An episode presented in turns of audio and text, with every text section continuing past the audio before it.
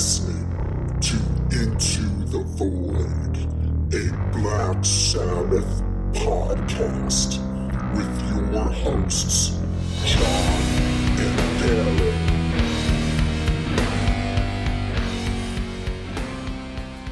Welcome to Into the Void, a Black Sabbath podcast. I'm your host, John, and I'm here with my co host, Darin. And on today's episode, we are going to be discussing Black Sabbath's 15th studio album, Tyr, released on August 20th, 1990, on IRS Records. The album is not considered a concept album, but it does have a Norse mythology theme that would run through various tracks and on the album cover. Most of the lineup will carry over from the Headless Cross album, with the only new member being Neil Murray on bass, who had joined the band on the Headless Cross tour. Produced by Iommi and Cozy Powell with mixed results, the album would find the band moving even more away from the traditional Sabbath sound of the 70s and early 80s to some fans' displeasure. The failing status of Black Sabbath didn't allow for any US tour dates, but on the shows that were played in Europe, the band played Anno Mundi, Lawmaker, and the Sabbath Stones from the album. Though the album did not sell well, like many of the Martin era albums, Tyr has developed a cult following through the years.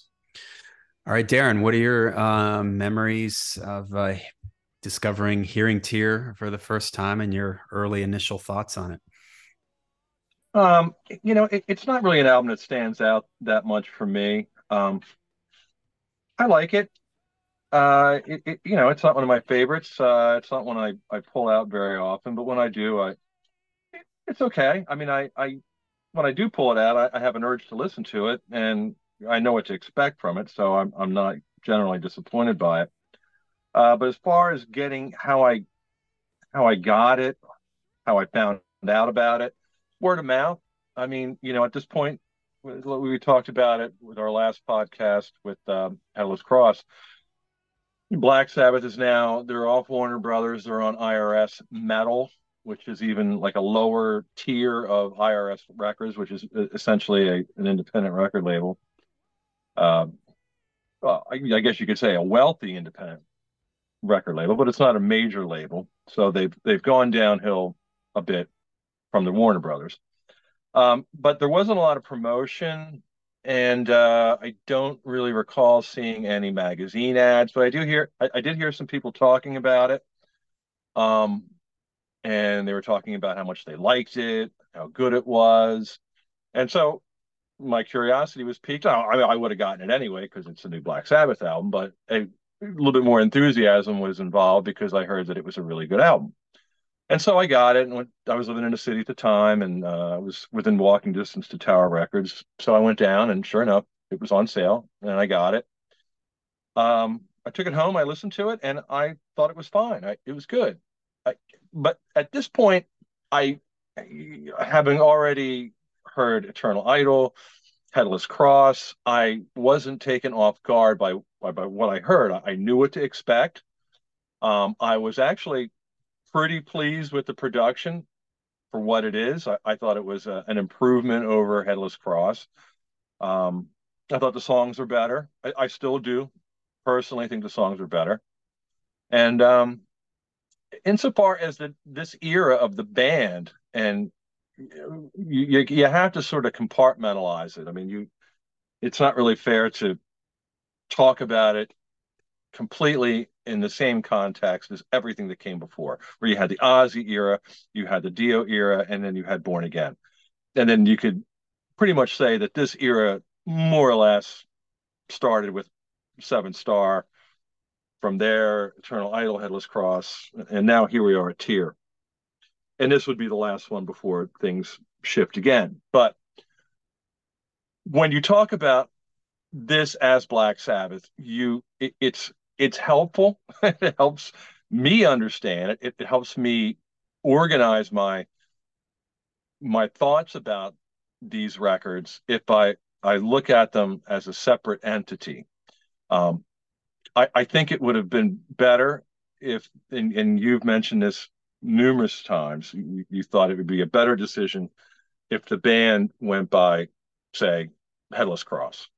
And I agree. And and I think if um or even just like a Tony Iommi solo band, um, because if they were to do that, it would be unfair to constantly make comparisons with previous material, previous singers, or previous albums.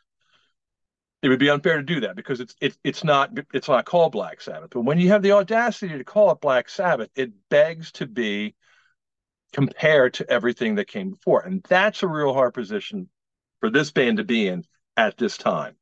Now there was a lot of things going on musically in and around this era that are also creating a lot of challenges too. I mean, things are it's it's sort of like the tail end of the glam era. And we're moving into grunge. Um, as far as like I guess you what you could consider mainstream music at the time, bubbling up from the underground. We had death metal. There was a you know death metal was really starting to come up. Swedish death metal, Florida death metal was starting to rear its head, and it was exciting. It was new. Um, so this was a, kind of an awkward place. 1990 w- was an awkward time for for a record like this to come out. It was sort of the old guard, and it didn't offer. I mean, the, it, it didn't offer a lot of excitement for a younger age group. It wasn't extreme. It was sort of. I love British rock. I love blues rock. You know, I love Gary Moore, Michael Schenker Group, early Whitesnake, all that stuff. I and I did then too. But um, I think that at the time that it came out, it had gotten a little bit stale, and the material on this album, as well as the two predecessors, you might even say it's three preceding records, probably hung a little too long in that genre, and it just really wasn't that relevant in 1990 anymore. So I think that was another challenge. Uh, but having said all that, uh, based on its own uh, quality, I, I I think it's I think it's good. I I I'm I like Cozy Powell more on this album. I can I can hear more of a Cozy's influence. I think I think he brings some of a rainbow. His involvement with Rainbow kind of lands here in a couple places. I appreciate that. Um, I think Tony's guitar tone is a little bit better overall than it was on Headless Cross for me. The keyboards um, are a little bit more subdued. They're not in the forefront of the mix like they were in Headless Cross, uh, with the exception of one or two songs where it's intended for them to be front and center. But they're it's it's not saturated with keyboards in every song, and the keyboards aren't running neck and neck with the guitar, which was one of the issues I had with with Headless Cross. So, um, I'm going to say that I I considered it an improvement. I I didn't have any ill will towards this album the way that I had with Headless Cross. And I guess I really haven't changed my perspective on it. I, I still feel pretty much the same. It's a good album. Um, it's not excellent. It's not bad it's good. Uh, I like it. So, uh, this is an interesting Black Sabbath album for me. I can pretty much remember buying every Sabbath album, but I can't for the life of me remember when I bought this one. I remember when I heard it for the first time and found out about it. Uh, I when we did our Bill Ward uh, Ward one along the way, I mentioned that uh, my girlfriend at the time, my current wife, was a DJ, had a metal show at our local college. And the guy that ran the uh, one of the guys that ran the station and ran the metal night, he gave me a copy of the Bill Ward album, and I can remember him telling me, "Oh, hey, you know, Black Sabbath has a new album, uh, Tyr. It's it's it's really really good." And it's like, wow, okay. Now I don't remember if he gave me a cassette copy of it or if I just went out and bought the cassette myself. But I got it, uh, you know, right after this uh, gentleman rec- recommended it to me, and uh, and I liked it when I first heard it. I I liked it a lot. I remember thinking that Tony Martin really seemed to be the star on this on this album. There's a lot of uh, layered vocals. Tony's melody lines are uh, really great. His voice is is right there in the mix. It's it's very powerful. I also remember kind of feeling like I, I really liked Headless Cross, and I was really into Headless Cross. This album came pretty quickly uh, relative to uh, the way Black Sabbath was operating at this time. Headless Cross was 89. This came out in 90. So I think it was a little over a year between those two records. So it felt like Tyr came around rather, rather quickly, which was nice. Tony Martin, three albums in at this point. Cozy Powell, his second album. It was starting to feel like there's some consistency here. Uh, at the time i liked the production on the record. I think it hasn't aged as as well for me. Uh, i find it now to be a, too reverbed out and the guitar is not as crunchy and present in the mix as i would like it to be on a black sabbath record. But at the time it it felt like it was very modern like it was right there you know again you references darin what was going on in 1989 1990 we're at the end of the hair metal stuff. Stuff is very slick at this point. I mean, Bon Jovi and Whitesnake are releasing these huge, very big produ- production albums that have this really glossy, slick kind of sound to it. And I remember thinking that Tyr kind of felt like it fit in with that. It didn't feel out of place to me with what else was going on at the time my complaint with the record would be although again at the time when i heard it i liked it i thought that there were a lot of really catchy melodies. I remember really being excited with the opening track anno mundi with those layered vocals and everything. Uh, but it kind of went it slipped from my mind kind of quickly. Like i kind of just forgot about it. I never really paid much attention to it. And as the years go by. Even even to this day i find myself when it comes to tony martin I, I find myself in a tony martin mood where all i'm listening to is the tony martin era albums. And i think that that plays into what you were talking about about how you kind of have to think of this era of the band as its own thing. And uh like you mentioned, and I've said it, I, I, think the band would have been better served to have taken on a different band name because then you wouldn't have had these comparisons to the old Black Sabbath. And I understand why there's some people that cannot embrace this era of the band because they have if you had somebody that had only ever listened to the Ozzy and the Dio era of the band and never knew anything about this, and you just randomly dropped this in and played this for them, they would think it was just some British, European, late 80s, early power metal band or something. You know, you probably yep. wouldn't even have known that it was uh, Black Sabbath so I understand why there's some people that can't embrace this era of the band. And now we've moved into, and this is the other thing too. I felt like with Headless Cross and Tyr, it felt like there was some consistency between those two records. Seventh Star to Eternal, Born Again to Seven Star, no consistency in the lineup or the sound. Seven Star to Eternal Idol, no consistency. Eternal Idol, the Headless Cross, the connection with Tony Martin. But to me, uh, those albums feel different to me. When we talked about the Eternal Idol, I mentioned that felt like the last Black Sabbath album I could tie back to any previous era of the band. But Headless Cross and Tyr, I always think of them as a pair because sonically and musically, for me, they feel similar. But going back to my other point, I understand why people have trouble embracing this era of of the band because it is so different. And you can say in one respect, like like you said, and like I said, you have to kind of compartmentalize this and view it as its own entity. But the counter to that is that this is Black Sabbath. And when you have a band that has a history and has released as many albums as they have, as many classic albums as, as they have, to have something that sounds this different, it's almost like false advertising in some ways. Yeah. Uh, it, it's I used the example of uh, a, a movie franchise you go to see a Star Wars movie, you're expecting sci-fi and spaceships and lasers and a certain feel and everything and the, the way the movie works.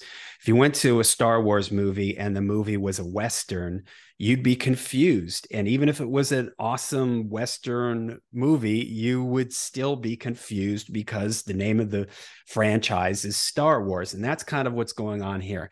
It's a good album. It's even though I have complaints about the amount of reverb on it, it's it's a fairly well produced record. Uh, there's a lot going on. There's a lot of good songs here. There's a lot of good playing and everything.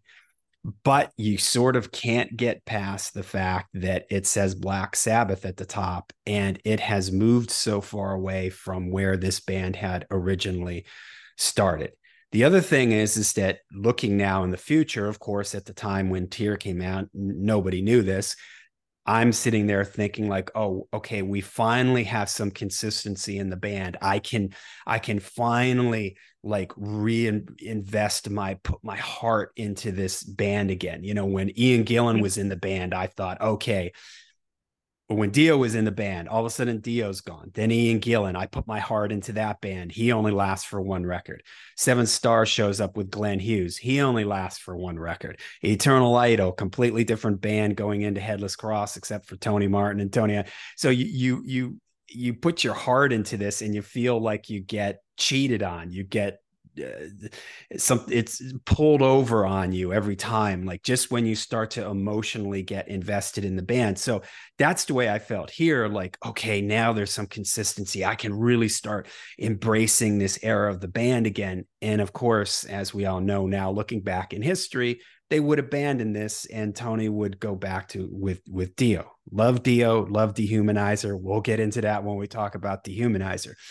But again this inconsistency thing. And, and maybe if the band had stuck with this, if there was Headless Cross, Tyr, and three, four more albums that kind of continued along this road, this sound, this mm-hmm. direction, you might have been able to say, well, heck, you know, yeah, it doesn't sound like early Black Sabbath, but hey, they released six albums in this style, and it's just the new era of the band. There's plenty of bands that have super long histories that have changed. Uh, Genesis, Peter Gabriel to the Phil Collins era, uh, Jethro Tull, the 70s and 80s Jethro Tulls are sort of different different beasts. Uh, so there's a lot of bands that have long careers that that do that. And if they had continued with this sound, maybe it would be a little bit easier to embrace. But when you look back in history, you kind of feel like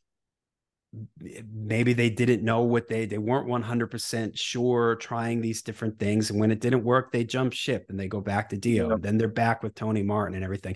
So it's a confusing era for me. I have mixed feelings about it. When i put the album on i do enjoy it. There are a lot of great songs on it but then there's other there's other times where I get slightly annoyed by the record because it is such a shift from what Black Sabbath was was all about, and I can't help at times think about what has come before. And let's face it, Black Sabbath isn't like uh, Deep Purple uh, Mark II, where Mark One had some success and everything, but you know Mark, II, I mean, the early era of Black Sabbath, there's so many classic milestone, great, great records that that's a hard, hard legacy uh, to live up to, you know? So it's easy to understand that the, the, the standard is set very, very high. Again, going back to a movie reference, the original Star Wars movie, the original Godfather series, you know, these are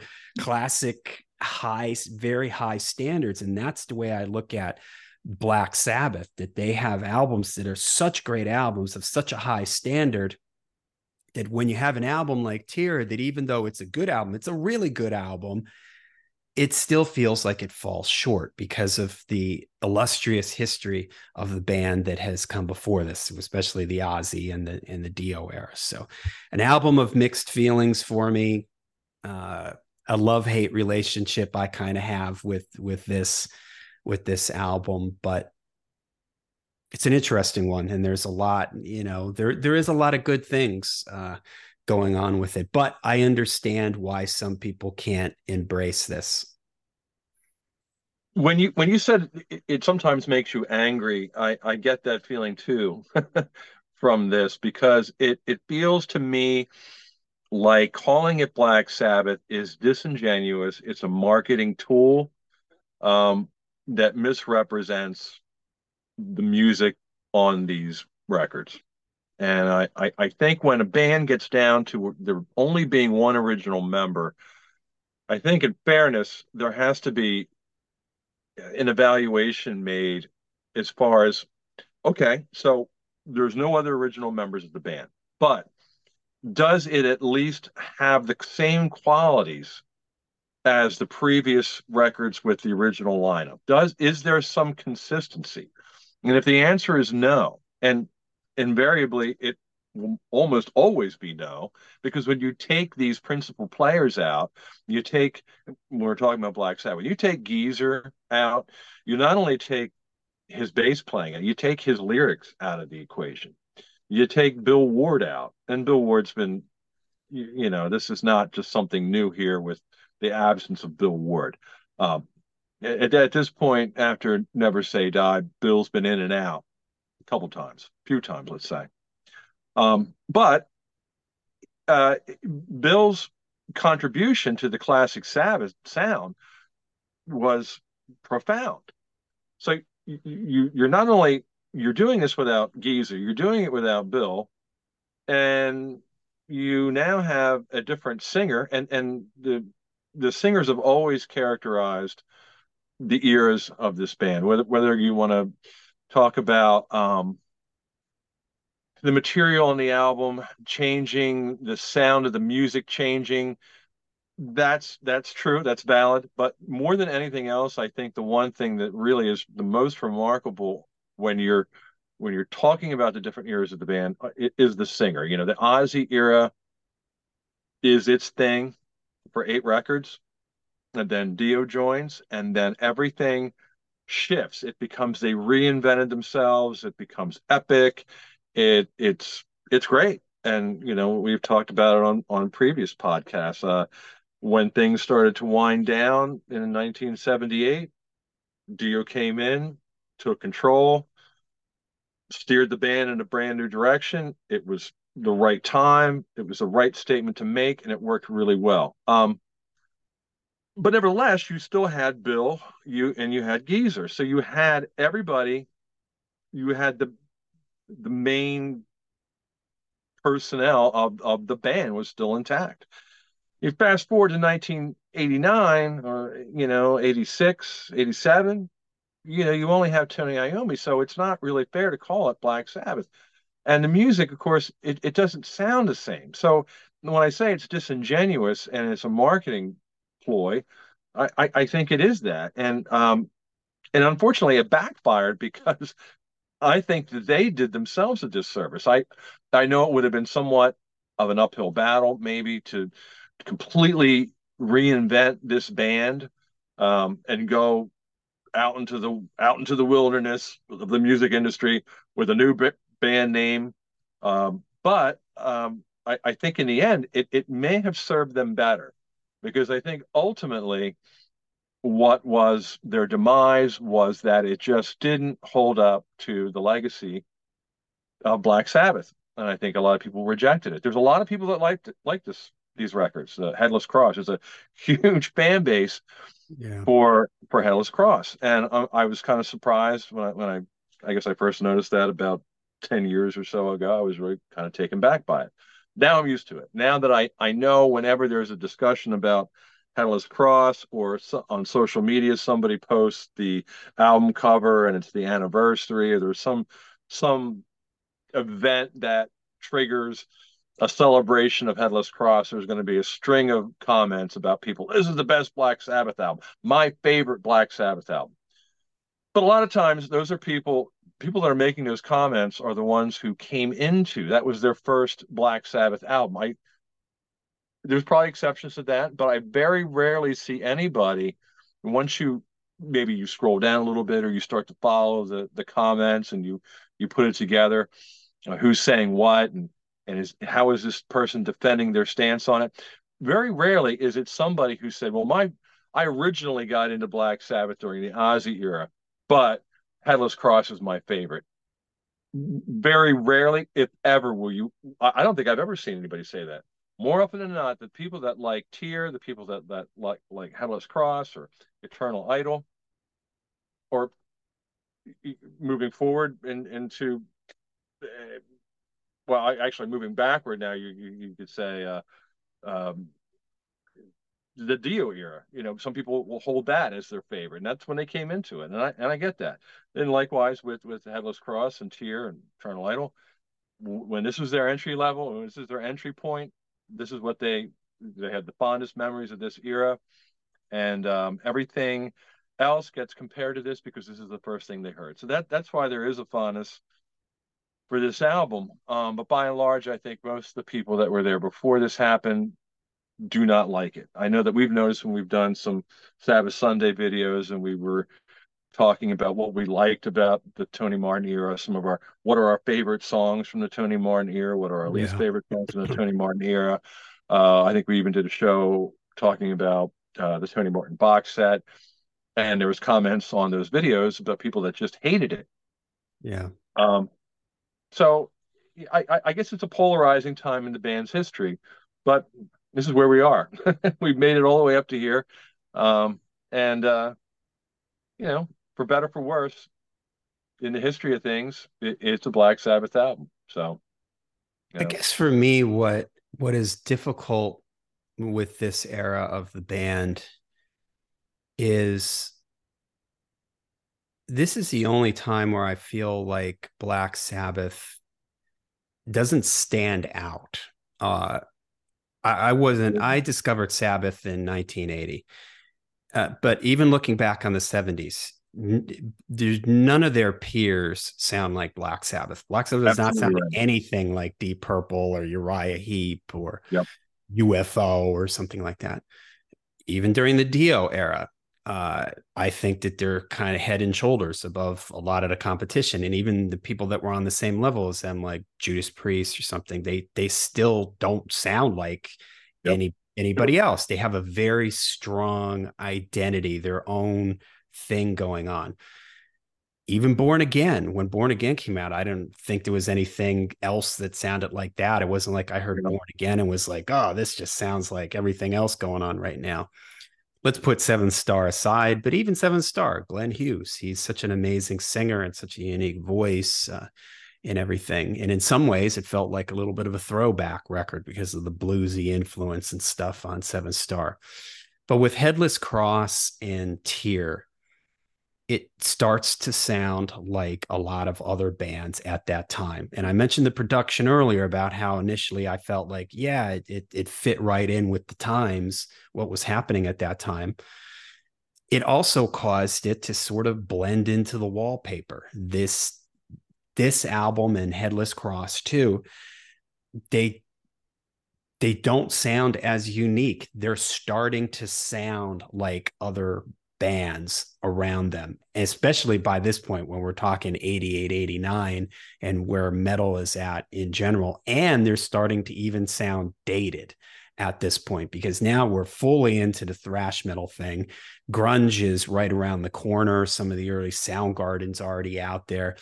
It's starting to it, it whereas they always had their own thing and always stood out. They were very unique. These albums don't sound as unique. And that doesn't mean they're not good. That doesn't mean there aren't good songs on them and good playing and everything. And hey, any any any day with Tony Iommi is a good day, you know, listening to Tony Iommi riff out and everything. I'll take that over over a lot of other uh bands, but you just can't help but kind of feel like that they've just become sort of another band and they get a little lost in the pack. They get lost in the shuffle. This is 1990. There's so much stuff going on uh, right now. And the proof of that is is that the sales of this album were pretty terrible. Uh, they were they weren't even able to tour the U.S. on this record.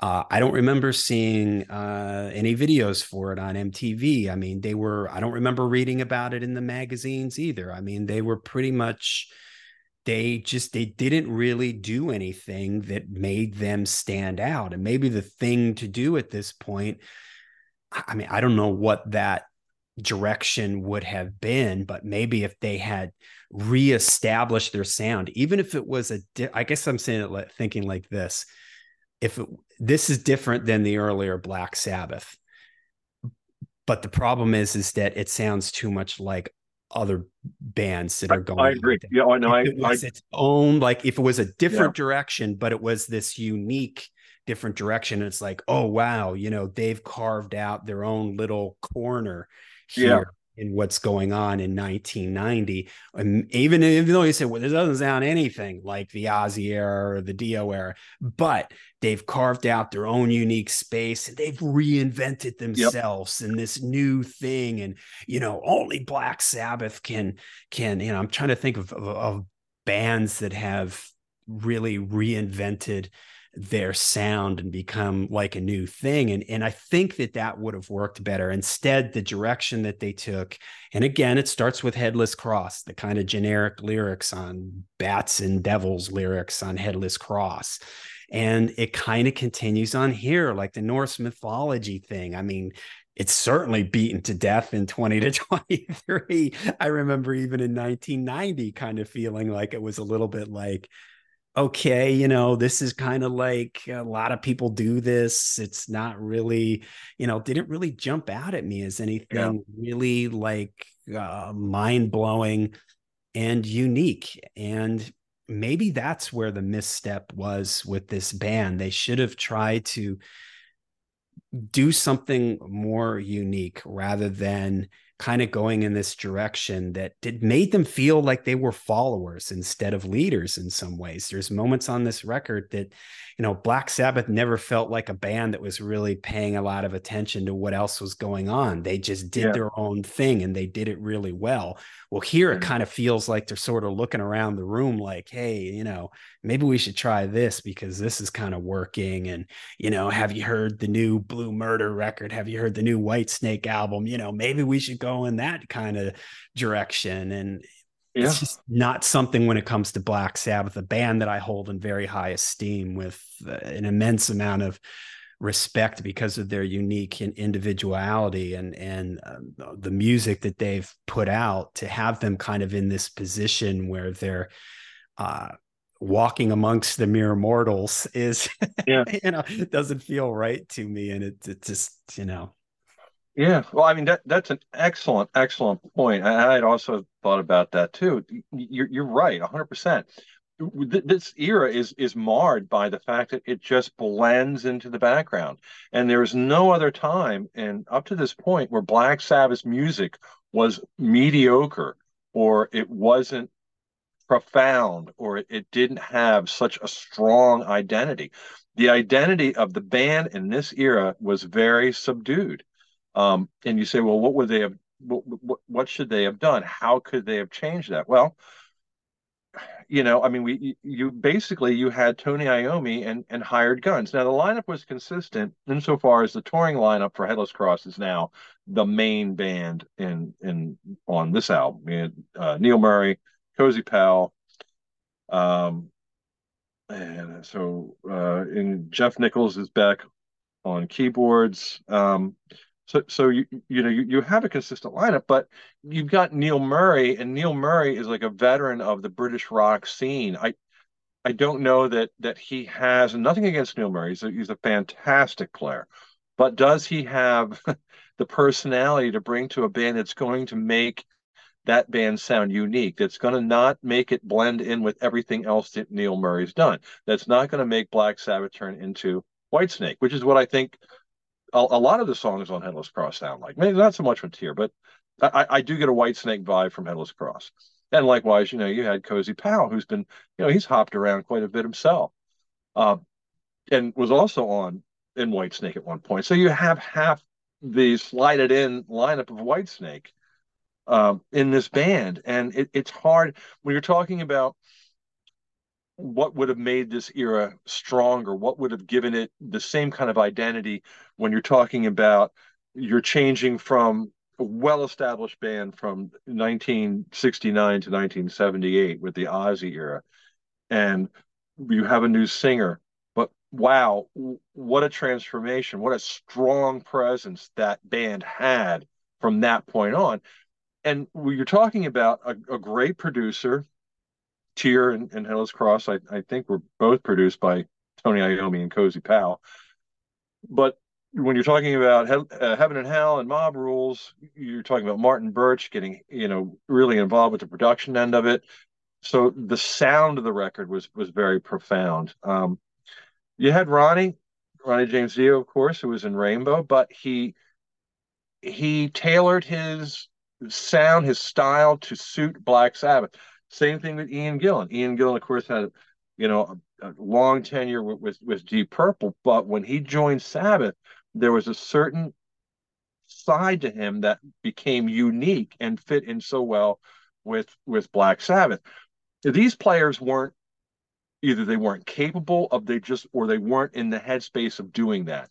They were bringing their credentials, their repertoire, their resumes to the table and producing music in a familiar way, which didn't give this band its own identity, its own profound personality.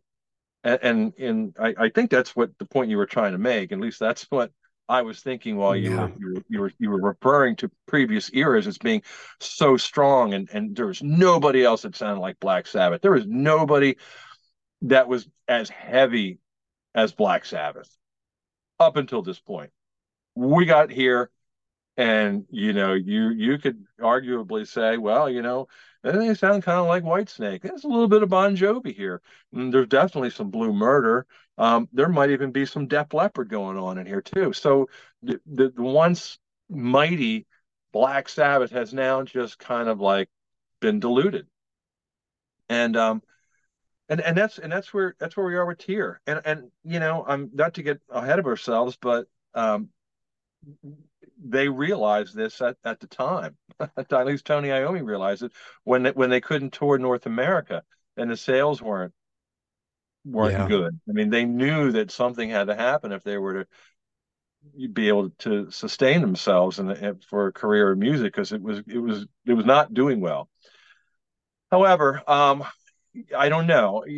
There's another point that you made earlier on that I'm going to agree with too. If they had stuck it out, if they had some commitment, maybe if they had a better management, somebody to, to direct them in a more um, a better promotional way, they they could have sold this lineup a little bit better. Maybe I don't know. Maybe gotten a different bass player. Maybe gotten Geezer back. Uh, you know, I mean, again, not to to foreshadow anything, but you know that I think is something that happened or will happen in the future that made a big difference, and it might had it happened the way that it should have and Geezer was available, if the timing was right and Geezer was available to join the band at this time, they probably would have. But unfortunately, it was too late, and Geezer had already committed to being part of Ozzy's band. But I think it might have made a big difference if Geezer was in this band, and it might have pulled them back into something with a little bit more semblance to the classic era of Black Sabbath. But we don't have the advantage of that. What we have is Neil Murray, Cozy Powell, Tony Iommi and Geoff Nicholls, and this is this is a product of that of that lineup. And um, you know, it's pretty yeah, good. I'm glad you made the point about bringing up the members of the band and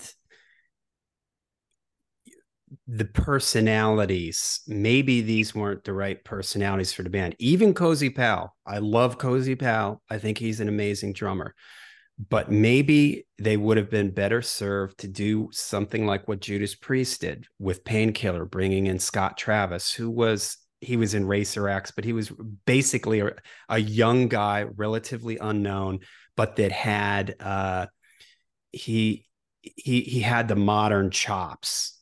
You know, he he he he was like a younger guy that was in tune with where drumming was in 1990. And Painkiller, by the way, came out a month after uh, Tear did, and the first song on the album, when you hear that opening the painkiller, you're like, okay, you know, I mean, that gets you to sit up on the edge of your seat. You're like, okay, this is a new uh, Judas Priest uh, thing we have going on here. And the problem with Cozy, as great of a drummer as he is, is, is that Cozy has a very big history and he brings some baggage himself with it. I mean, we're going to mention as we go through the songs that there's times where it reminds you of Rainbow, and Cozy is part of that. It, it might have helped if it was a younger guy with maybe his own unique personality. I remember hearing Scott Travis and being like, wow, who is this? This, I mean, it just jumped out right at me his drumming all over that record it was a real personality a modern you know young guy uh, and even the sound of you know if we want to keep talking about painkiller painkiller was a reset for judas priest coming mm-hmm. off of turbo and ram it down and it isn't like they did something completely different, like completely different stylistic change. It was almost like they just went back to their classic sound, but they modernized it. You listen to Glenn Tipton's playing on that record. It's it's obvious he sat down and was woodshedding to keep up with to to mod like bring Judas Priest into the 90s, if you will. And maybe if Iommi had approached that like I need a young drummer with a unique, strong personality. I need a bass player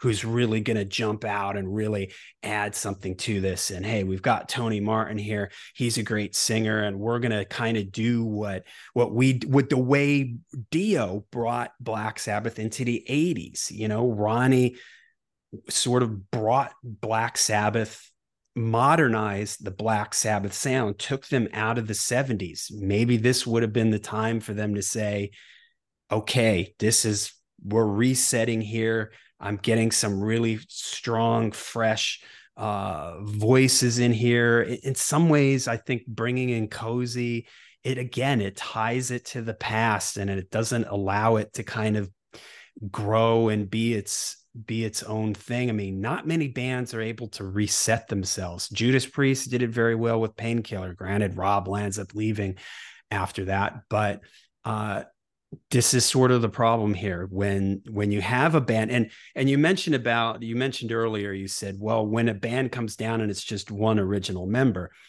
well if the band is jethro tull i'm a love jethro tull think all the players in Jethro Tull are great players they've had through the years.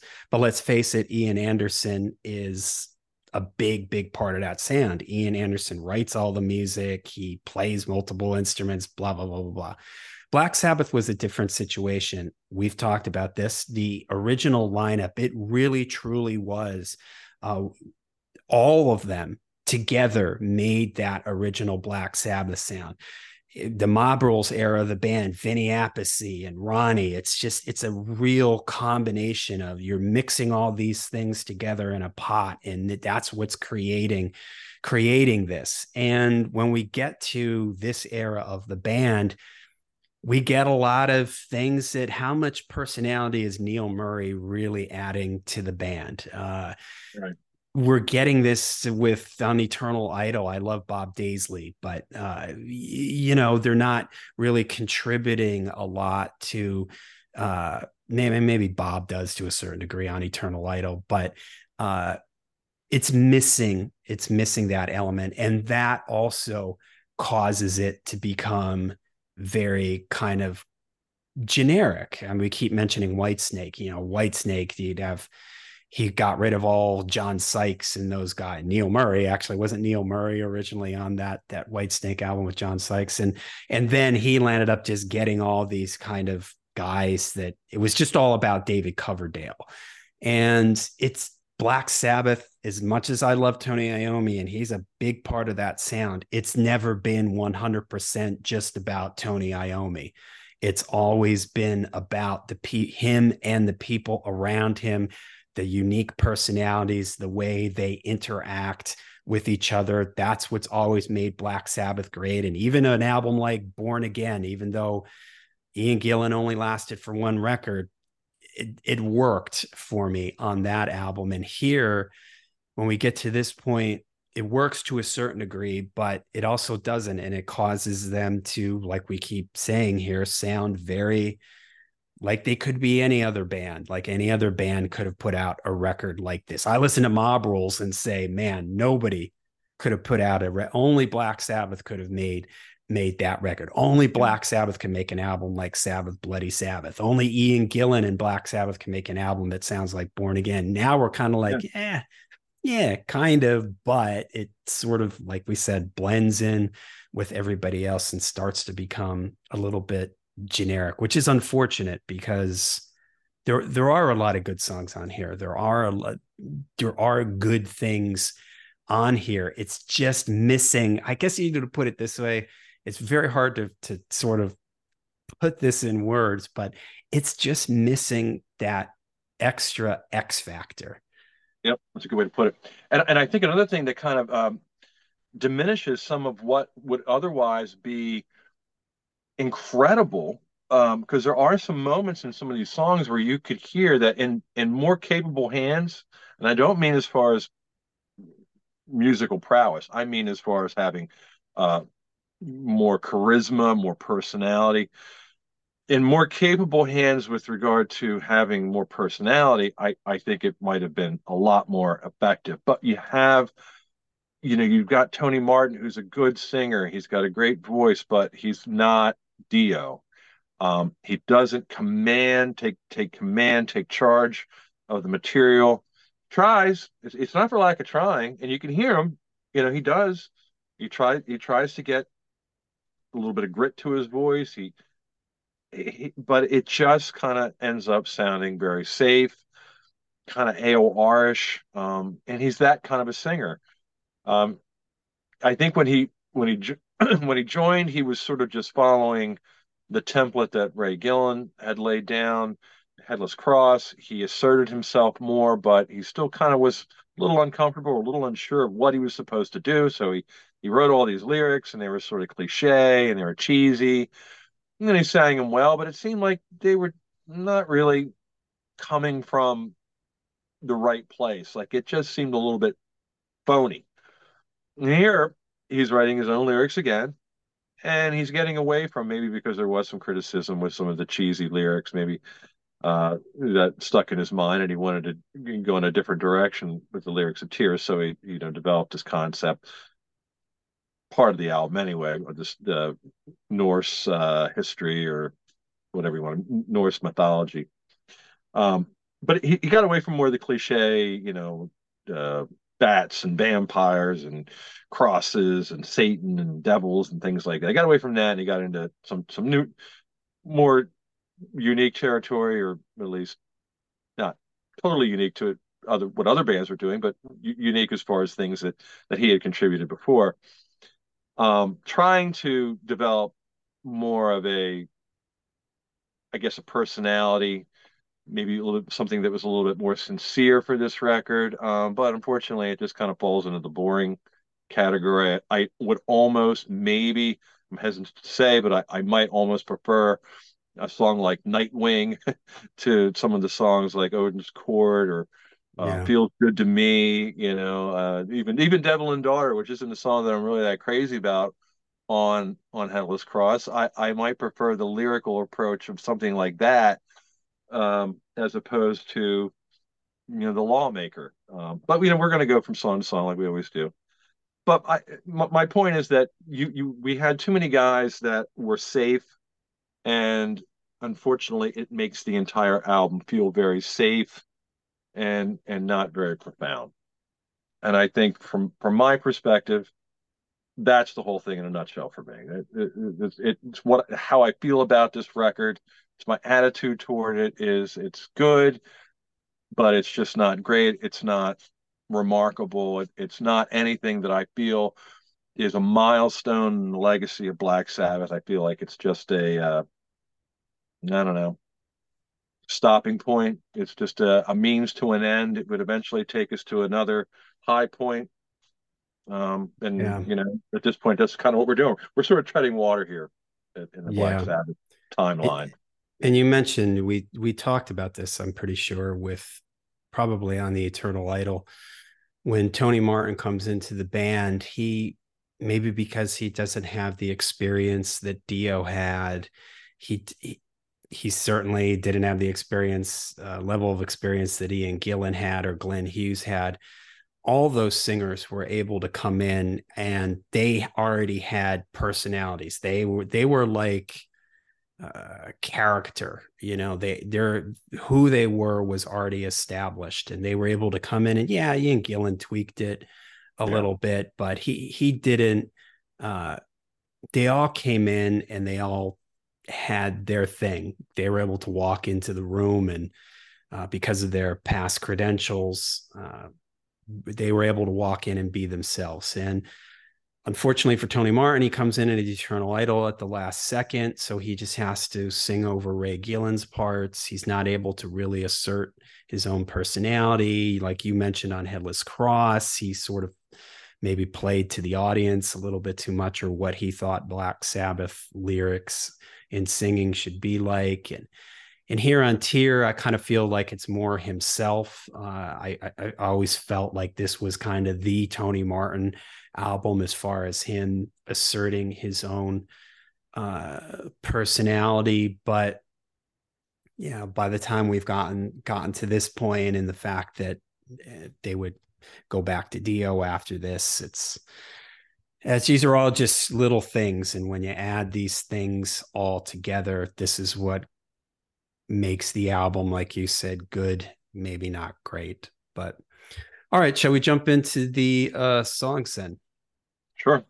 All right. Uh, album starts with Anno Mundi. Uh, one of my favorite songs on the record. I think it's a real strong opener. I remember this jumping out at me when I first heard it. The intro gives me uh, Children of the Sea vibe. Uh, the way Iommi's picking out those notes, those layered vocals in the intro, I think are great. They almost have a little bit of a creepy feel to them, especially when they come back in the middle section when everything sort of drops down and he's doing the Spiritus Sanctus. I think that that's uh, really cool. Iommi's uh, main uh, riff in this is, is real heavy. It's got that kind of zero the hero uh, vibe to it, that sort of chugging, dun dun dun dun dun, you know, that kind of uh, thing going on. The chorus in this is absolutely just massive. It jumps out at you. Uh, the way uh, the way Martin's Tony Martin's voice is just sounds fantastic uh, on this. His voice is just uh, just absolutely soaring. You know, the winds of the night uh, blows cold. Uh, the wind in the night blows mm. cold. Your eye, your eyes are burning. The way that that part uh, is, the way uh, just fantastic. So this is this is a really uh, strong opener for me. Cozy even sounds pretty good on this. I mean, my complaint I have is the drums are too loud on this album, but on the fade out on this, Cozy's doing all these really awesome big fills to kind of make it sound really dramatic. So I like this one. This is this is a favorite on this record for me. I like it too. I think it's a good opener. Um, you're right. It does kind of have a Children of the Sea sort of vibe. It it it feels pretty epic. I like the that you know using the, the Latin phrase. I think that's pretty cool. Um, it, it also contributes to the epic quality. Um, there there's nothing wrong with this song at all. It, it's a good song. It's a well written song. Agree with Tony's riff. Here we're starting to where the guitar wasn't. You know, you started to not hear that really rich, thick Iommi tone on on a little bit on Eternal Idol, uh, but it was really conspicuously absent, at least for me, on Headless Cross. Here it's back. It's not Mob Rules back, or it's not Born Again back, but it's it's back. It's it's back from where it, it ended on or where it was on Headless Cross. And I appreciate that. And that's probably my favorite part of the song. Um, Tony Martin's voice is great. Uh, the song structure is great.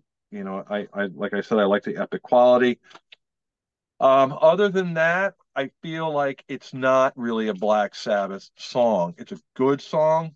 Um, if it were on a Blue Murder record, I wouldn't think there would be anything strange about that.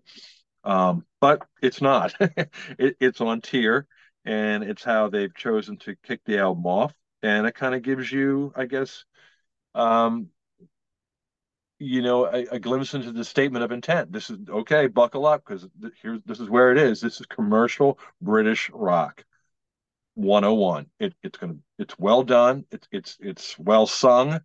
It's fairly well produced for its time. Um, and uh, yeah, I mean we're off and running. So yeah, we we keep referencing Blue Murder, and part of that is uh, Tony Martin claims that he was involved in the songwriting on yeah. that first Blue Murder record, even though he's he's uncredited. So, uh, but yeah, this is I, I like this as an opener. I think it's got some different sections going on in it, so it's a pretty uh, pretty dramatic opener.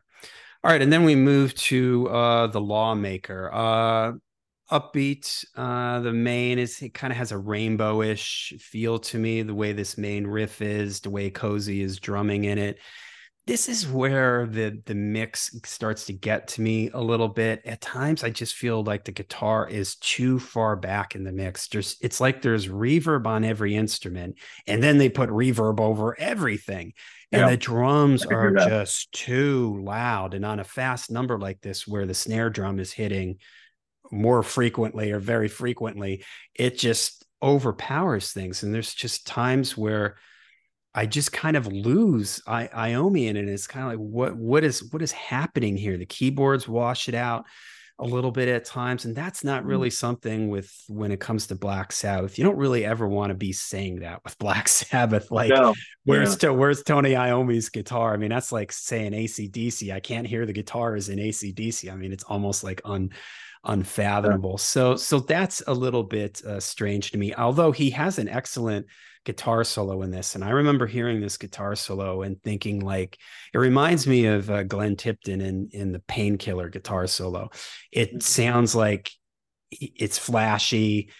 You got to remember this is 1990, where the, the the shred mania with guitar players playing a million miles an hour, and it seems like maybe Iommi is is is kind of maybe aware of that and he's playing a solo that would sort of fit in with the uh, present times if you will. So i was impressed with the the level of chops that tony has here. And there's those kind of those breaks and everything where he's playing really fast little uh, runs and everything. But uh so this one's all right. Uh a little bit generic to me. The mix annoys me a little bit with the loud drums at this fast of a tempo. For me, is is kind of distracting. But the chorus is is pretty catchy. I, I like this one. I might even go so far as to say it's it could be my favorite song on the album. Um, but I know what you're saying. It it feels. I, I like what it's doing. I, I like the energy of the song. I like I like that it kind of feels like a rainbow song because that's the kind of rainbow that I like. I like that driving. Yeah. I like that that more vibe. Yeah, I like the more aggressive rainbow. I like all rainbow, but I I I appreciate the, the aggressive rainbow a lot. Um, it it's kind of has like a little bit of it kind of ventures a little bit into like Kill the King territory. Um, but you're right. It it it does kind of there's not a lot of clarity. There, there's not a lot of presence in the guitar. Um, it's almost like Iommi is playing like a Ritchie Blackmore, like he's he's playing a cover song. Like this was a song that was brought in by somebody else. He didn't write yeah. it, but he's doing what he can do to it. It would probably be much much more effective if Ritchie Blackmore were playing it. It would it would sound like well then it would definitely sound like Rainbow. But I, I kind of think it's cool that it, it, you got some black rainbow going on here, and this is, I guess, maybe it's where Cozy brings you know some of his influence to the table um, because uh, the, the, driving, I think it may have may have started with a drum beat. It, it may have started with you know some ideas when they were jamming, and maybe Cozy set the tempo, and and Tony came in with the riff.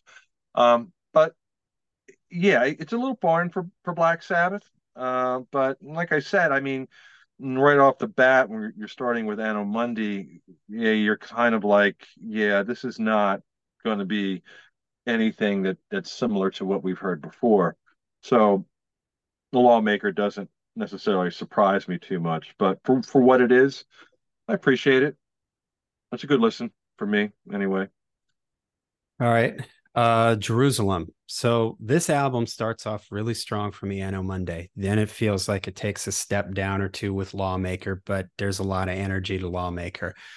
Jerusalem is a couple steps down for me. I don't really like this one. I don't like the verse, the way it's like the feel in the verse. It has this very AOR ish, like melodic hard rock uh, feel to it that I, I just I don't like it. I don't like the way Tony Martin is singing in the verses. I don't like this chorus. Uh, I especially don't like the part where it's like Jerusalem. Ah, ah, ah. to me, that's just way too very late 80s, early 90s, Mutt Lange, uh, thousands of dudes singing along in the chorus type of thing. Yep. And just the overall kind of feel of the song and the way everything sort of gets light in the verse. It's like the guitar sort of drops down a little bit and the bass and drums are just kind of chugging along. And it's it's it's a little too sing-songy for me and the melody lines at times. And we haven't talked about this uh, to this point but for me i i need black sabbath. I need a certain level of mystery and sinister and eeriness and darkness to the sound. And yeah. when I don't get enough of that, it, it just doesn't feel right to me. Uh, so even though Headless Cross, there's moments on there that aren't heavy enough or dark enough for me. There's still a number of tunes like the title track and Nightwing and uh, Kill in the Spirit World and stuff like that. Uh, this is what I start to miss, you know. But when by the time we're here at the third track, Anno Mundi has that. Anno Mundi has a kind of a mysterious kind of mm. feel to it. It's a little bit uh, creepy and mysterious sounding. But by the time we get here now, Lawmaker and then Jerusalem, I'm just I'm not feeling that. And when it comes to Black Sabbath, I I need that because that's what I love about Black Sabbath. And it's again, it's not that every Black Sabbath album, every song has that feel to it. But two songs in a row now that I'm not getting getting that vibe, and I don't know, this one just just doesn't work for me on a lot of different levels. Okay. Um yeah, I'm kind of conflicted because one part of me really likes this song and another part of me understands completely what you're what you're saying that there isn't that familiar a little bit of mystery a little bit of dark music that you know this is very bright. It's, it's a bright mood. Um you know the the, the layered vocals it, it's a big rock song but i like i like big rock songs. I don't like big rock songs in my black sabbath but um I, again, it, when, when I say I'm conflicted, I mean I, I kind of like have to like take that part of my brain out of this process where I'm comparing it with what or, or I'm qualifying this with previous things. I have to take my my brain out of that thought process and listen to this for what it is. I think it I think it's a good song. Um, it, it gets stuck in my head.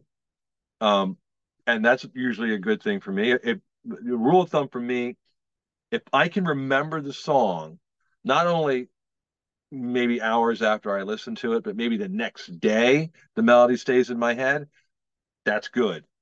Uh, so on the basis of that, it it it's a good song. I mean, I will get this song stuck in my head and I'll just walk around like ah, you know, which is it's very foreign to to Black Sabbath.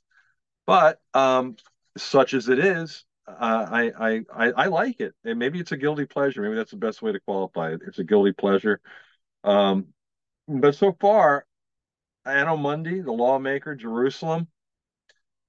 I I think it's a pretty good one two three uh, one two three punch. I, I think we're I think we're off and running pretty good here, and um, you know you could split hairs and say well yeah but you know there's there's this you know the production or or maybe the, the, the personality or the character of the song isn't consistent with Black Sabbath, and and you wouldn't be wrong. In fact, you'd you'd be making some very very valid points that would be hard to argue with. But uh, on the basis of the quality of the songs, I I, I think it's to, for me, it sits better. I I have an easier time listening to this than I would be at this point listening to Headless Cross. So from Anno to Jerusalem, I'm pretty cool with it. Yeah, uh, unfortunately for me, it's been going downhill, but it, things uh, correct themselves here for me with the Sabbath Stones. This is yeah, yeah, maybe my favorite on the album or second favorite. Uh, I think it's one of the more heavier songs. It's, I believe, the longest song on the record, uh, so it has sort of an epic quality to it. There's some tempo changes towards the end of the song. There's that spot where like the acoustic guitars uh, come in that makes it sound really uh, epic. Uh, the intro, I don't really like that effect or whatever that's on Tony Martin's voice there. The mix yeah. kind of takes away from the punch, those chord hits and everything. I think if the mix was a little bit better, that could have hit uh could have hit a lot harder. Uh but the but uh I think Tony Martin sounds he, he has some venom to his voice here in the verses, whereas like in a song like Jerusalem, he's singing a big what was the word you said? Big rock. Uh, big big rock song, yeah. Yeah, that's he has a big he's got the big rock voice going on in Jerusalem, yep. but mm-hmm. here in the Sabbath Stones, he's singing a little bit more sinister, a little bit more, uh, a little bit more venom and evil in his voice, which I like. Uh, Neil Murray even has uh, has a point here where he jumps out of the mix, where he's pretty mm-hmm. much can't really there's bass here somewhere in this mix, but you can't really tell what he's no. doing doing exactly. But uh, the double time part at the end of the song, I think, is great. I think Iommi has an awesome solo there, and this this song kind of sits. I wouldn't say it's anywhere near as good as Heaven and Hell, but it kind of sits in the same place as the last song on side one. It's the longest song on the record. It's got some different tempo things going on, some layered guitar parts, the acoustic guitars, and stuff like that. Uh, so it sort of uh, sits in that same place for me. This should have maybe been uh, the title track of the record. I could have pictured this being worthy of of that. Is it is it one of the best title tracks for Black Sabbath? Uh, no, but it's still, uh, I like this one a lot. It's heavy. It gives me that sort of Black Sabbath vibe that I was looking for and what I got on Headless Cross, stuff like uh, When Death Calls, Kill in the Spirit World. This sort of reminds me a little bit of like a combination maybe of Kill in the Spirit World and When Death Calls. It's got that kind of vibe to it at times for me. So this I really like this one. This one brings me back to Headless Cross a little bit. I think it's I think it's pretty strong. It, it should have been maybe the title title of the record, but uh, as it stands, cool one. I'm back on board here. Real strong way to end side one. Yeah, no, I agree. It, it it is the epic on this album, and it's an epic in the sense where it does kind of have a little bit of a callback to uh, previous epics. It does have maybe a little bit of a mob rules uh not exactly but let's say you know maybe vaguely sort of similar to sign of the southern cross or something like yeah. that you know, at least occupying that space on this album i, I think it's a, it's a great song um the only thing that that keeps it from being like 10 10 for me is i don't like the effect on Tony Martin's voice in the beginning. I, I don't like the way that he enunciates the lyrics. Um, it's like the drums, like boom, boom, boom, boom. That's cool. But then when he comes in and his voice is just like it's a little bit cringy for me. Once things take off from that point on, I'm all on board with it. Uh, but yeah, you think about you you were talking about sign of the southern cross you know that part in sign of the southern cross where the drums are just everything yeah, sort yeah. of drops down and that is so heavy you know yeah. the mix is just perfect for that vinny's drums and the guitar sound and everything you don't have that same kind of wallop and punch here. And it sounds like they're trying to go for that same type of thing. Boom, bum, ba, da, da, da, like in Sign of the Southern Cross. They're trying to go or falling off the edge of the world. That that has that same kind of vibe to it too, where there's these big, big hits, but the production, you know, doesn't doesn't doesn't help it here. It, it kind of just sounds a little bit. Uh, it sounds a little bit weak. It could have been stronger with, the, you know, with a more of a Martin Birch style. Oh, uh, for sure. Production. Yeah, I, I would have loved to uh, have heard Martin Birch what he could have done with this record. I, it wouldn't have. It might have completely transformed it. Uh, but there's not much you can do about the lyrics. Not for lack of trying. I mean, I think Tony Martin is definitely uh, writes some pretty decent lyrics. You know, we're we're talking about uh, there's a Jerusalem is about televangelists, and that's kind of a cliche at this point, um, especially in society at that time when you had like the televangelists and stuff like that. So that was kind of like uh, socially relevant at the time. Here, the Sabbath Stones is um, something I think it's about the like the Ten Commandments, but they're, they're calling them the Sabbath Stones. I, I agree. I think it would have been an excellent title for the album. Tyr's a little confusing. First, you're confused as to how to pronounce it. Um, you don't really know what it what it's relevant to. What Tyr? What is that all about? Sabbath Stones, it would have drawn you in immediately, obviously because it has Sabbath in it, the name of the band, bringing that into the title of the album, but it would have just been a nice coupling. Black Sabbath, the Sabbath Stones. Um, yeah, yeah, God. Yeah. I was just no, going to say, I, I, do really like uh, the chorus uh, lyrics here uh, receiver of light the kingdom yeah. of god will guide you keep you from a restless heart deceiver of night the stranger that laughs within you. The reason for your restless heart is the keeper of the sabbath stones. I think that's a, maybe my favorite uh, lines on this on this album. I think that's those those are some cool lyrics yeah yeah he, he does actually pen some pretty good lyrics. I, I think this might be the best example of Tony Tony Martin's ability to write lyrics. I think when when he he wrote this song, I think he was like he was he was right on. Um, as as we as we go forward and uh, things kind of drop off from me. Uh, but yeah, Sabbath Stone's probably the highlight of the album. And you know, if this is closing outside one, I have it on CD. I, I don't have this on vinyl. It's one of the ones I need to get on vinyl. So if we could uh, get that Tony Martin box set happening here sooner than later, I'd be pretty pretty appreciative of that. But in the meantime, I just have a CD. Um, so it's tracks one through we got uh, one through nine. But yeah, we're gonna oh. cut off side one with Sabbath Stones. I think that for me, I'm I am pretty cool with one through uh one through four, tracks one through four. Side one, it's all good, as far as I'm concerned. All right, side two. Maybe we can talk about the first three songs on side two because they're kind of like one thing here. Even though this isn't a concept album, I guess this is really the only point in the album where this sort of Norse theme runs here uh, for a little bit. You've got the Battle of Tyr, open side two. It's an instrumental, kind of a sound effecty type of instrumental, a la the Gates of Hell or the Dark and Stonehenge.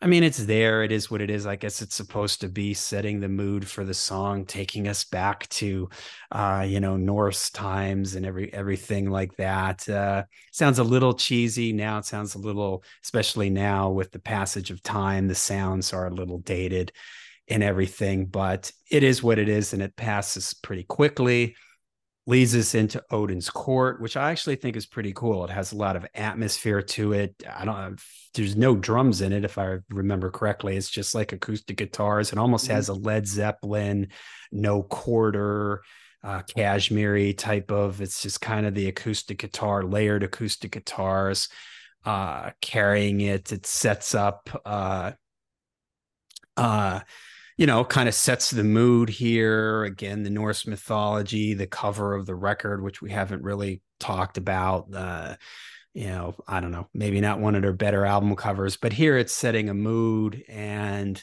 uh, we're moving along here. And then that sort of builds up and takes us right into Valhalla, which is uh, one of the better songs. Uh, I think the main riff is is heavy. I do really like that. I do think it has a great chorus. Uh, very power metal like. Tony Martin is just, you know, singing over the top top of it. Um, good song, but it still falls not as good as Anno Mundi, not as good as the Sabbath Stones. Again, it's sort of the thing that plagues this record is instead it it's just sort of missing that one element. It's just just something missing in it that doesn't take it all the way over the finish line. It's like it's sort of like half baked. It's it's it's halfway there, but uh I guess this is, uh, you know, this is supposed to be the epic moment of the record. You know, this sort of Tyr, it, the, the whole the album cover and everything, and it it is a little bit of a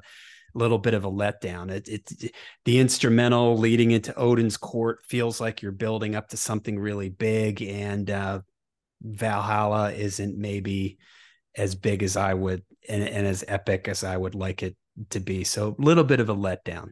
Valhalla, but I do like Odin's Court. Yeah, uh, Battle of Tyr. Yeah, it's just like three songs in one, basically. The Battle of Tyr does remind me a lot of Stonehenge. Keyboards are like really loud. Of course, it's all just that keyboard. It's an intro to side two. Um, keyboards, like assuming it's Geoff Nicholls, very similar again to Stonehenge. Um, then it passes and it goes into Odin's Court, which is a little bit of a different thing for for Black Sabbath and and, and for Tony Iommi, and, and like you said, it does kind of have a folkish, Zeppelinish, epic thing going on. It, it, yeah, it does have kind of a uh, uh cash. I don't would say necessarily Kashmir. I'm not I'm not really sure what what a Zeppelin three vibe to it. Yeah, yeah Zeppelin, Zeppelin three. So some of the acoustic um, things that Jimmy Page was doing, I, I can hear that in this. Um, it's okay. I mean, it's foreign for Black Sabbath, and, and I have a problem with that. I, I can't wrap my head around that. I mean, if I listen to it, there's nothing wrong with it, but it, to to put it in the context of Black Sabbath, it's like I just I I I, can't process it. Um, but it, and then we're going from there into to Valhalla, and again, this the Norse thing doesn't work for me with Black Sabbath. I I don't I can't make the connection. It it doesn't it doesn't jive for me. I, I don't know what the what the inspiration was for. I mean, I, I guess Tony Martin, maybe it was Cozy Powell. Um, I, I, actually think I, I, read that it was uh, that uh, Tony Martin had a passing interest in it and thought it would be something a, a, unique subject matter to bring into the album to try to get away from the cliche, you know, devil stuff that he was doing on uh, Headless Cross. And, you know, I mean, I could certainly appreciate that, but maybe for a different band, for Black Sabbath, I just can't make the connection. Um, the album or the song is uh, kind of forgettable. I, when I'm listening to it, I'm like, oh, okay, this is okay. It's, it's all right. It's not like Black Sabbath. But then once it's over, I I, I kind of forget about it. I, I it's not very remarkable to me. It, it's kind of a placeholder, and um, and that's how it, rather than uh, the Battle of Tyr Odin's Court working up into like a really cool climax with Valhalla, it just kind of falls down. It just sort of like rather than climb up to the the peak of the mountain, it just sort of gets about halfway and just says, "Okay, well, we're going to set up camp right here," you know. And um, and and that's kind of the vibe I get. It's like it's it, you said it you said it best, and you said half baked. Like it, it that's kind of where it where it lands for me. It, it lands in a in a half baked uh, territory, and unfortunately, it doesn't go anywhere better after that. So um, uh, I'm going to stop there. And if you want to lead off with feels good to me, yep. pick up where you leave off. Feels good to me. All right. Uh I mean, even the band admits that this was them trying to write a song that would get on MTV. And and they did have a video for this, a cringy yeah. video with a girl riding around on a motorcycle. And just really, really, you know, this this is a bad decision on their part. And one might be quick to say, hey, how is this any different than No Stranger to Love? I think No Stranger to Love fits more in on the seventh star than this does here. This sticks out like a sore thumb. Uh, I, I do admit that Tony Martin does sound good on it, uh, especially on the outro uh, chorus here towards the end of the song. Uh, he, uh, you know, he has some lines that he's kind of ad sounds like he's ad libbing as the song kind of fades out, but it's just so the whole feel of the thing and the keyboards and uh it's just uh it's just a bridge uh too far. And and we've already said that this record kind of blended into the wallpaper of 1990 hard rock slash heavy metal and this is just this could be any number of la sunset strip bands uh, doing this song. They should have sold this song to some other. They should have left it off the record. It could have been a B side, or whoever was mostly responsible for this song. They could have sold it to somebody like Keel or some some band like that and let them have a hit uh, with it. But as it stands with Black Sabbath, this is you're willing to you're willing to suspend uh, your imagination for a little bit here and try to imagine this as its own world and everything. But this is just so far removed.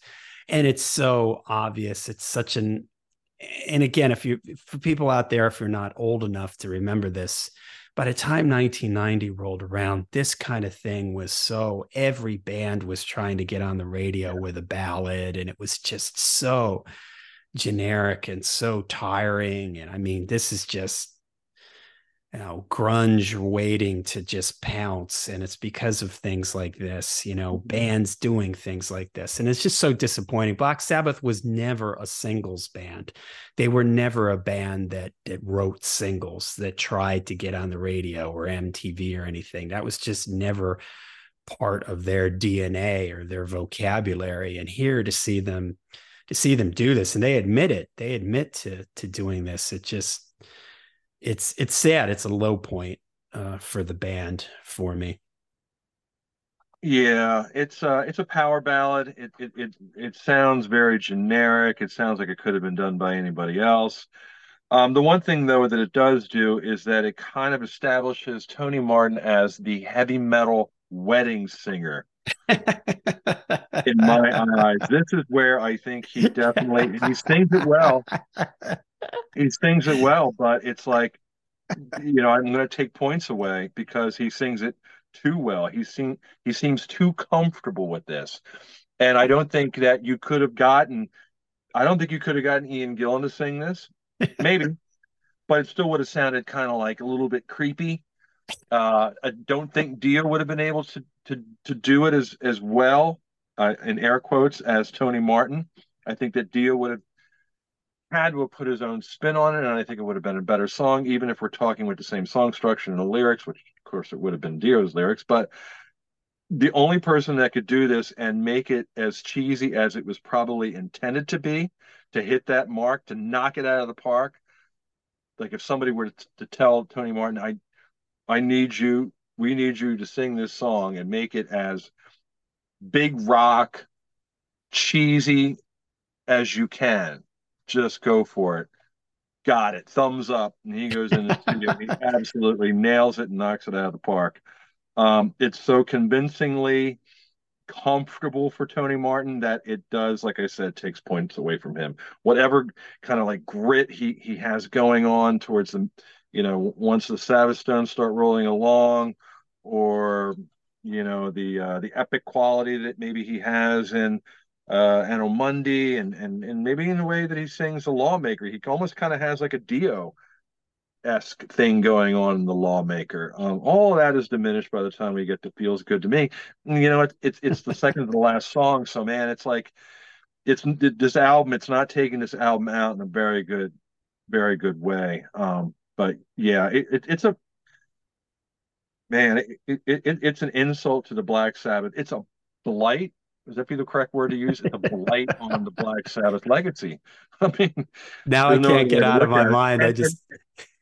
And the only other thing that it's like, okay, so we've got this song, and, and you know that's great that they admit that it was a mistake. I don't know how you, how you couldn't. I mean, you really have to have like you really have to be delusional to to defend this and say no no no no no we we we absolutely we, we yeah we, we think that was a, a great song a great addition to the album that's exactly where we wanted the, the vibe to go. I mean i would be like really? Wow you're you're absolutely uh confused. Um so yeah of course i mean they're, they're you know they, they'd almost have to say that it was a mistake but um um yeah it, it's just uh the only thing when you think, well, what could make this worse? Well, let's do a video for. Let's take the worst song on the album, yeah, and make a video for it. the it. most on Black Sabbath song on the album. I mean, they could have gone with like Jerusalem, Jerusalem. Yeah, even though it's not my favorite song, I could picture that being a hmm. video and working because it sort of straddles that line it's metal but it's sure. very melodic sure. and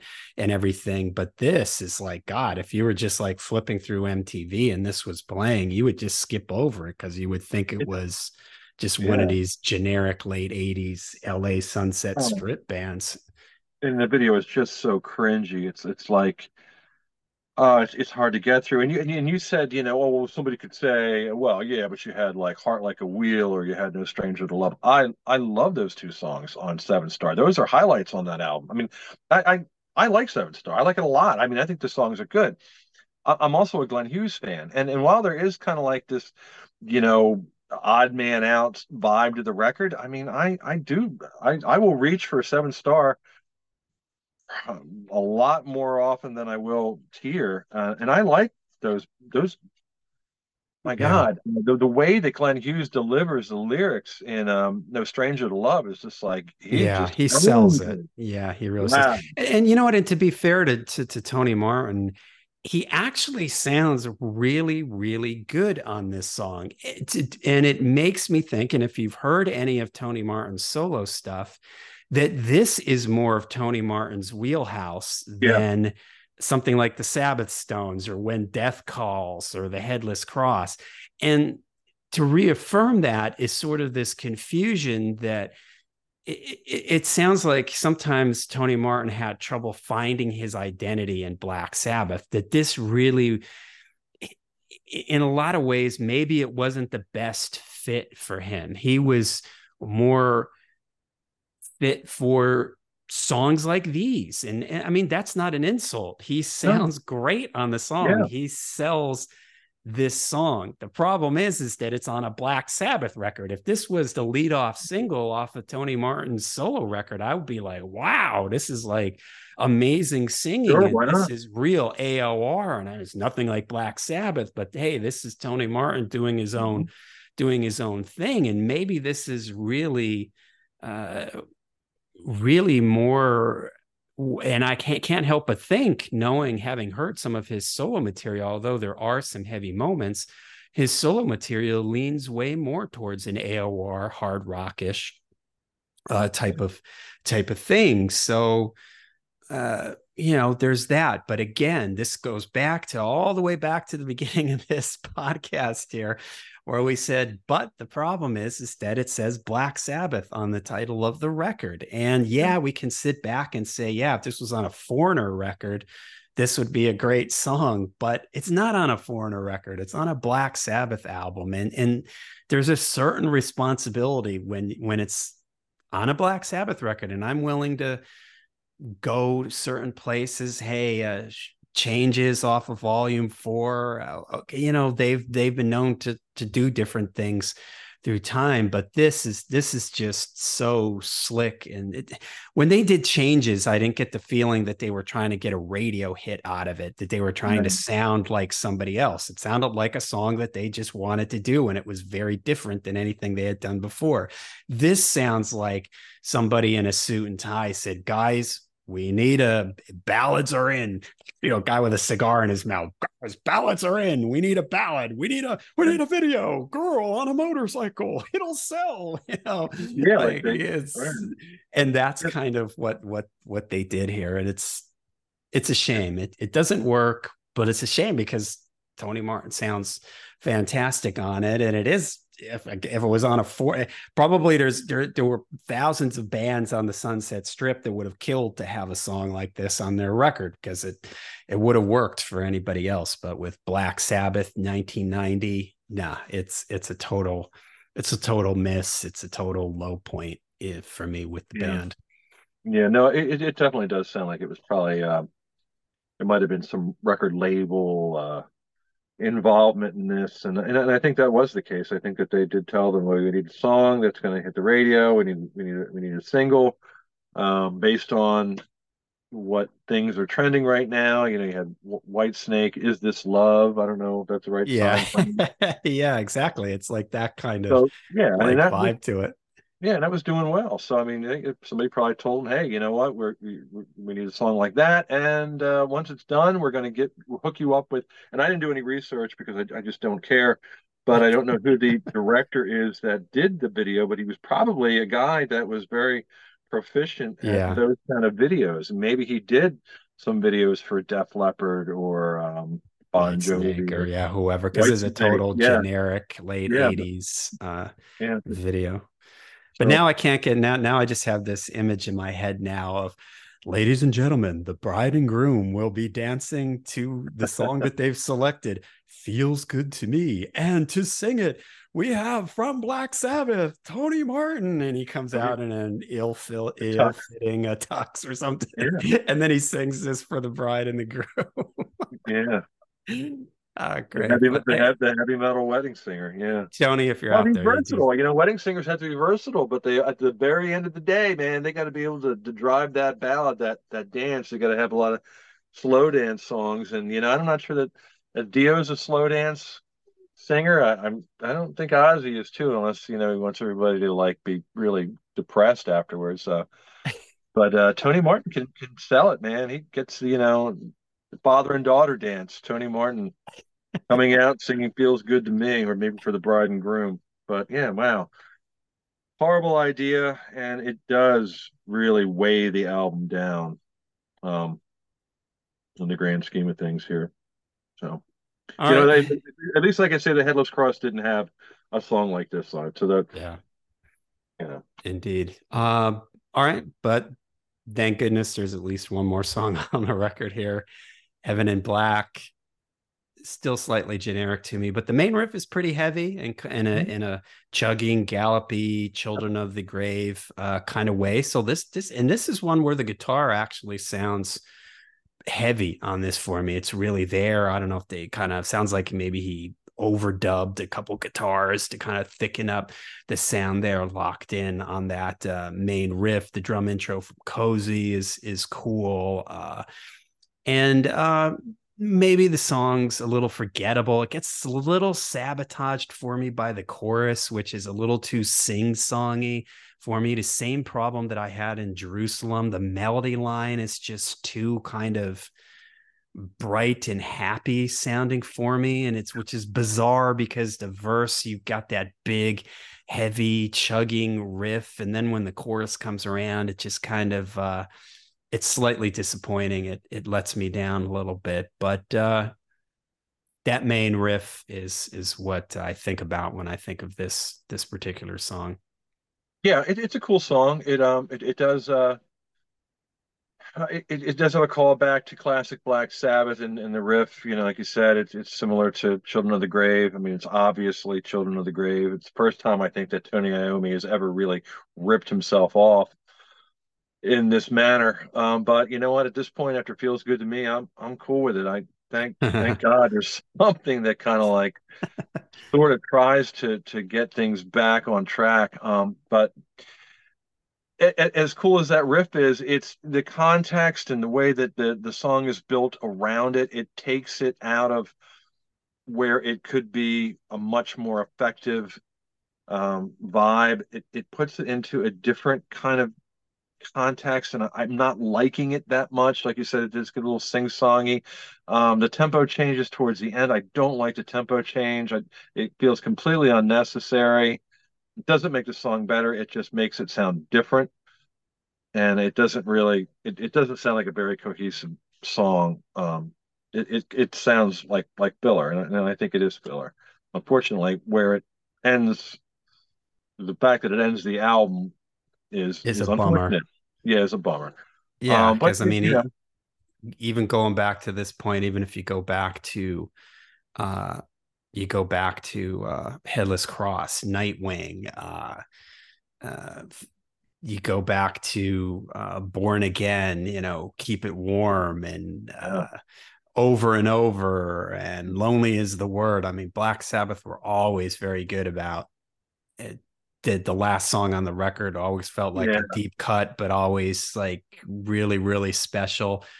And uh, this one, like you said, uh, Iommi copying himself in some ways, which is which is uh, bizarre. But this is one of the few riffs on here that I can sort of connect back to an earlier era of Black Sabbath. Maybe this and the verse riff in Anno Mundi, Uh, but yeah, it's it's a disappointment. I don't like the the song title either, Heaven in Black. That's just so like uh, so generic uh, yeah. sounding. And and I guess originally uh, I read that it was supposed to be called Into the Black. They should have called it that, but for whatever reason, they they went with Heaven in Black, and it's just it's just boring. You know, the lyrics. Yeah. There's just nothing to the lyrics here to get me excited about the lyrics, and so yeah, kind of a unfortunate way to better than feels good to me uh, ending the album on feels good to me but it's still just being that black sabbath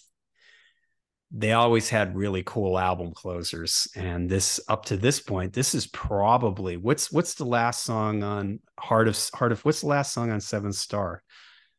Uh, uh in memory in memory right even that has a cool vibe to it. This is probably the most yeah, disappointing sabbath album closer to this point. Yeah.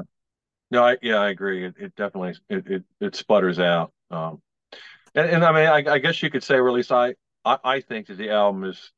I mean, I know you're kind of conflicted with a few songs in, in the beginning, but I, I, I think that it is pretty it's pretty top loaded, front loaded.